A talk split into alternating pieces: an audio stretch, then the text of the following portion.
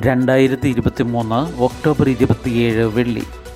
ഇന്ന് ആയിരത്തി ഒരുന്നൂറ്റി തൊണ്ണൂറ്റി ഒൻപത് തുലാം പത്ത് വാർത്തകൾ വായിക്കുന്നത് ജി രവി.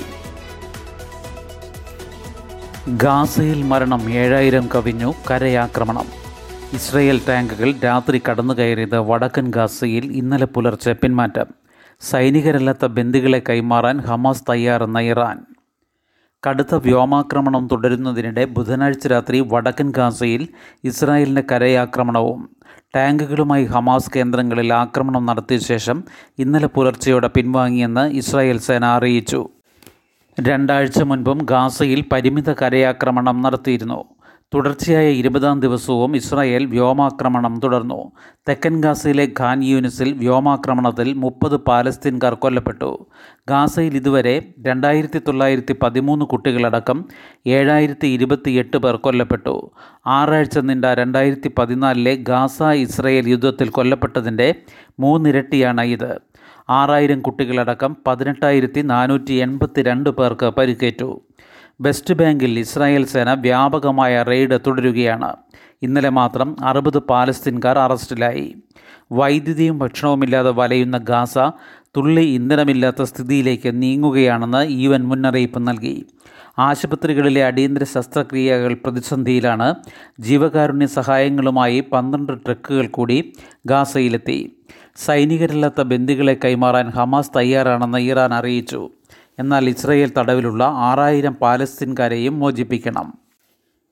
അതിനിടെ യു എൻ രക്ഷാസമിതിയിൽ അവതരിപ്പിച്ച വെടിനിർത്തൽ പ്രമേയം യു എസ് എതിർത്തതോടെ വീണ്ടും പരാജയപ്പെട്ടു. ഹമാസിന്റെ ബന്ദികളായി വിദേശികളടക്കം ഇരുന്നൂറ്റി ഇരുപത്തിരണ്ട് പേരുണ്ടെന്ന് ഇസ്രായേൽ അറിയിച്ചു. നാല് പേർ മോചിതരായി. ഇസ്രായേൽ ആക്രമണങ്ങളിൽ അൻപത് ബന്ദികളും കൊല്ലപ്പെട്ടെന്ന് ഹമാസ് വക്താവ് അറിയിച്ചു.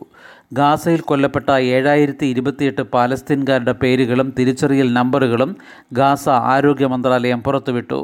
ഗാസയിലെ മരണക്കണക്കിൽ U S president Joe Biden സംശയം പ്രകടിപ്പിച്ചതിന് പിന്നാലെയാണ് ഇത്. ഇന്ത്യയ്ക്ക് പകരം ഭാരതം അംഗീകരിക്കില്ലെന്ന് മുഖ്യമന്ത്രി. കേരളം പ്രതിരോധിക്കുമെന്ന് മന്ത്രി ശിവൻകുട്ടി. സ്കൂൾ പാഠപുസ്തകങ്ങളിൽ ഇന്ത്യ എന്ന പ്രയോഗം ഒഴിവാക്കുന്നതുൾപ്പെടെ കേന്ദ്രം വരുത്തുന്ന പരിഷ്കാരങ്ങൾക്കെതിരെ ശക്തമായ പ്രതിഷേധവുമായി മുഖ്യമന്ത്രിയും വിദ്യാഭ്യാസ മന്ത്രിയും.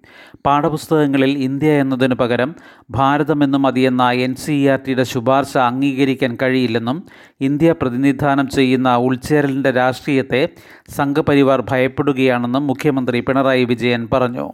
ഇന്ത്യ ഒഴിവാക്കുന്നതിന്റെ പിന്നിലെ രാഷ്ട്രീയം വ്യക്തമാണ്.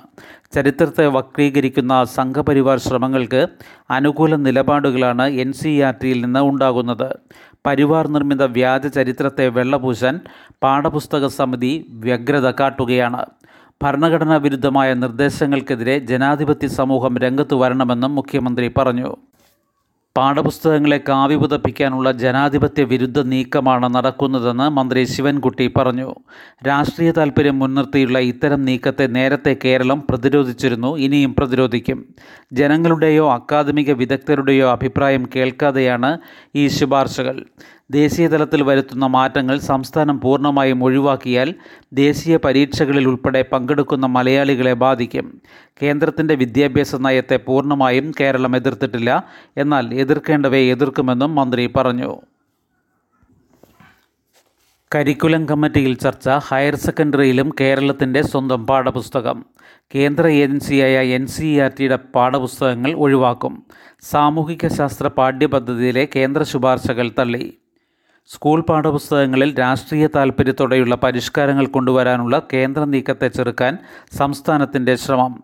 കേന്ദ്ര ഏജൻസിയായ എൻ സി ആർ ടിയുടെ പാഠപുസ്തകങ്ങൾ പൂർണമായി ഒഴിവാക്കി ഹയർ സെക്കൻഡറി തലത്തിലും സ്വന്തം പാഠപുസ്തകങ്ങൾ തയ്യാറാക്കാനാണ് സംസ്ഥാനം ആലോചിക്കുന്നത്.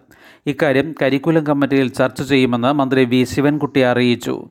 സാമൂഹിക ശാസ്ത്ര വിഷയങ്ങളിൽ എൻ സി ആർ ടി പാഠ്യപദ്ധതി പരിഷ്കരണ സമിതി നൽകിയ ശുപാർശകളെ കേരളം തള്ളിക്കളയുകയാണെന്നും മന്ത്രി വ്യക്തമാക്കി. ഖത്തർ കോടതിയുടെ വിധി മലയാളികളടക്കം എട്ട് ഇന്ത്യക്കാർക്ക് വധശിക്ഷ.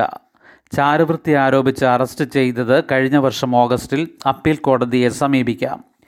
മലയാളി ഉൾപ്പെടെ എട്ട് ഇന്ത്യക്കാരെ ചാരവൃത്തി കുറ്റത്തിന് ഖത്തറിലെ കോടതി വധശിക്ഷയ്ക്ക് വിധിച്ചു. എട്ടുപേരും ഇന്ത്യൻ നാവികസേനയിൽ നിന്ന് വിരമിച്ച ശേഷം ദോഹയിലെ Al Dahra global technologies and consultancy services എന്ന സൈനിക പരിശീലന കമ്പനിയിൽ പ്രവർത്തിച്ചിരുന്നവരാണ്. കഴിഞ്ഞ വർഷം ഓഗസ്റ്റ് മുപ്പതിനാണ് ഖത്തറിലെ രഹസ്യാന്വേഷണ വിഭാഗമായ സ്റ്റേറ്റ് സെക്യൂരിറ്റി ബ്യൂറോ ഇവരെ അറസ്റ്റ് ചെയ്തത്. മോചനത്തിന് കേന്ദ്ര വിദേശകാര്യ മന്ത്രാലയം നയതന്ത്ര തലത്തിലേറെ പരിശ്രമിച്ചിരുന്നു. വിധിയുടെ വിശദാംശം പുറത്തു വന്നിട്ടില്ല. ഖത്തറിലെ ജുഡീഷ്യൽ സംവിധാനം അനുസരിച്ച് ക്രിമിനൽ സിവിൽ കേസുകൾ പരിഗണിക്കുന്നതാണ് കോർട്ട് ഓഫ് ഫസ്റ്റ് ഇൻസ്റ്റൻസ്. വിധിക്കെതിരെ അപ്പീൽ കോടതിയെ സമീപിക്കാം. വിഴിഞ്ഞം ആദ്യ കപ്പൽ മടങ്ങി. ഷെൻഹുവ പതിനഞ്ച് കപ്പൽ വിഴിഞ്ഞം തുറമുഖത്തോട് യാത്ര പറഞ്ഞു. രാജ്യാന്തര തുറമുഖത്ത് ആദ്യമെടുത്ത കപ്പൽ എന്ന ഖ്യാതിയുമായാണ് മടക്കം. നവംബറിലോ ഡിസംബറിലോ വീണ്ടും ഈ കപ്പൽ ഇവിടെ അടുത്തേക്കും. കഴിഞ്ഞ പന്ത്രണ്ടിന് വിഴിഞ്ഞത്ത് അടുത്ത കപ്പൽ ഇരുപത്തിനാലിന് ക്രെയിനുകൾ ഇറക്കിയതോടെ ദൗത്യം പൂർത്തിയാക്കി. മടക്കയാത്ര നടപടികൾക്ക് ശേഷം വൈകിട്ട് മൂന്ന് മുപ്പതിന് കപ്പൽ ഹോൺ മുഴക്കി ബർത്തിൽ നിന്ന് ആകുന്നു. രാജ്യാന്തര കപ്പൽസാൽ എത്തുന്നതുവരെ ഇന്ത്യൻ ക്യാപ്റ്റൻ തുഷാറാണ് കപ്പൽ നിയന്ത്രിച്ചത്. രണ്ട് ഡോൾഫിൻ ടഗുകളും ഓഷ്യൻ സ്പിരിറ്റ് എന്ന വലിയ ടഗും ചേർന്നാണ് കപ്പലിനെ മടക്കയാത്രയ്ക്ക് പാകമാകും വിധം തിരിക്കാൻ സഹായിച്ചത്. നവംബർ അവസാനമോ ഡിസംബർ പകുതി കഴിഞ്ഞോ ഈ കപ്പൽ വീണ്ടും എത്തും. മുന്ദ്ര തുറമുഖത്തേക്കുൾപ്പെടെ ആകെ അഞ്ച് ക്രെയിനുകളുമായി ഷെൻഹുവ പതിനഞ്ച് ഓഗസ്റ്റ് മുപ്പത്തി ഒന്നിനാണ് ചൈനയിൽ നിന്ന് തിരിച്ചത്. ക്രെയിനുകളുമായി തിരിച്ച രണ്ടാമത്തെ കപ്പൽ ഷെൻഹുവ ഇരുപത്തിയൊൻപത് നവംബർ ഒൻപതിനും പതിനഞ്ചിനും ഇടയിൽ വിഴിഞ്ഞത്ത് എത്തും. മുന്ദ്രയിലേക്കുള്ള ക്രെയിനുകളും ഇതിലുണ്ടെന്നാണ് സൂചന. നവംബർ അവസാനത്തോടെയോ ഡിസംബർ പകുതിക്ക് ശേഷമോ മൂന്നാമത്തെ കപ്പലും എത്തും ഷെൻഹുവ ഇരുപത്തിനാല് അല്ലെങ്കിൽ ഇന്നലെ മടങ്ങിപ്പോയ കപ്പലായിരിക്കും അത്. മനക്കരുത്തിന് സ്വർണം. ഏഷ്യൻ പാര ഗെയിംസ് ഷൂട്ടിങ്ങിൽ മലയാളി സിദ്ധാർത്ഥ് ബാബുവിന് സ്വർണം. വെടിച്ചില്ല് പോലെ വന്ന ദുർവിധിക്ക് മുന്നിൽ വീഴാതെ സിദ്ധാർത്ഥ ബാബു രക്ഷപ്പെട്ടത് അപാരമായ മനക്കരുത്തുകൊണ്ടാണ്. ഇപ്പോഴിത് അക്ഷരാർത്ഥത്തിൽ ഒരു വെടിയുണ്ട തിരിച്ചു പായിച്ച് സിദ്ധാർത്ഥ സ്വർണം വീഴ്ത്തിയിരിക്കുന്നു. ചൈനയിലെ ഹാങ്ചോയിൽ നടക്കുന്ന ശാരീരിക വെല്ലുവിളി നേരിടുന്നവരുടെ കായികമേളയായ ഏഷ്യൻ പാരാ ഗെയിംസിൽ ഷൂട്ടിങ്ങിൽ സ്വർണം നേടിയാണ് തിരുവനന്തപുരം പാങ്ങാപ്പാറ സ്വദേശി സിദ്ധാർത്ഥ ബാബു രാജ്യത്തിന്റെ അഭിമാനമായത്. മിക്സഡ് അൻപത് മീറ്റർ റൈഫിൾ സ്പോൺ എസ് എച്ച് വൺ മത്സരത്തിലാണ് സ്വർണ നേട്ടം. മിന്നുന്ന പ്രകടനം കാഴ്ചവെച്ച നമ്മുടെ പാരാഷൂട്ടർ സിദ്ധാർത്ഥ ബാബുവിന് അഭിനന്ദനങ്ങൾ. പിന്നാലെ പ്രധാനമന്ത്രി നരേന്ദ്രമോദി എക്സിൽ കുറിച്ചു. പത്തൊൻപതാം വയസ്സിൽ തിരുവനന്തപുരത്തെ വെള്ളയമ്പലത്തുണ്ടായ ബൈക്ക് അപകടത്തിൽ സിദ്ധാർത്ഥയുടെ ശരീരം അരയ്ക്ക് താഴെ തളർന്നു. പുസ്തകങ്ങൾ വായിച്ച് ഷൂട്ടിങ്ങിനെക്കുറിച്ച് അറിവ് നേടി സ്വയം പരിശീലനം ആരംഭിച്ചു. പ്രത്യേക ഉപകരണത്തിന്റെ സഹായത്തോടെ എഴുന്നേറ്റ് നിൽക്കാനും വാക്കറിന്റെ സഹായത്തോടെ നടക്കാനും സ്വയം വാഹനം ഓടിക്കാനും പരിശീലിച്ചു. രണ്ടായിരത്തി ഇരുപത്തിയൊന്നിലെ ടോക്കിയോ പാരാലിമ്പിക്സിൽ ഫൈനലിൽ വരെ ഇദ്ദേഹം എത്തിയിരുന്നു. ഇഷ്ടവിവാഹം അവകാശം എക്കാലവും നിലനിൽക്കുന്നത് എന്ന് കോടതി. ഇഷ്ടമുള്ളയാളെ വിവാഹം കഴിക്കാനുള്ള അവകാശം എക്കാലവും നിലനിൽക്കുന്നതാണെന്നും ഭരണഘടനാപരമായ സംരക്ഷണം അതിനുണ്ടെന്നും ഡൽഹി ഹൈക്കോടതി. ഇത്തരം വിവാഹബന്ധങ്ങളെ കുടുംബാംഗങ്ങൾക്ക് പോലും എതിർക്കാൻ കഴിയില്ലെന്നും ജസ്റ്റിസ് തുഷാർ റാവു ഗഡേല പറഞ്ഞു. വിവാഹത്തിന് പിന്നാലെ കുടുംബത്തിൽ നിന്ന് ഭീഷണി നേരിട്ട ദമ്പതികൾക്ക് പോലീസ് സംരക്ഷണം നൽകാൻ ഉത്തരവിട്ടാണ് കോടതിയുടെ പരാമർശം. പൗരന്മാർക്ക് സംരക്ഷണം നൽകാൻ സംസ്ഥാനത്തിന് ഭരണഘടനാപരമായ ബാധ്യതയുണ്ടെന്നും കോടതി പറഞ്ഞു.